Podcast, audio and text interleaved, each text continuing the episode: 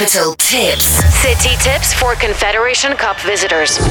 An exhibition dedicated to the Confederations Cup has kicked off at the Vorobyovy Gory metro station. Visitors can learn interesting facts about the competition, see the attributes and symbols of the Champions Tournament, which will take place from June 17th till July 2nd. Tournament matches will be held in four cities Moscow, St. Petersburg, Kazan, and Sochi.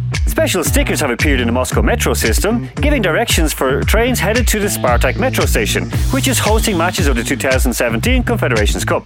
The stickers are designed in the style of the Confederations Cup, with their inscriptions duplicated in English. Such stickers will help fans to effortlessly find their own way to the stadium. The Moscow Metro is expecting a huge number of passengers since it is offering free rides for those who have a fan ID. Capital Tips. Created with the support of the official website for tourists, welcome 2018 for the World Cup Championship.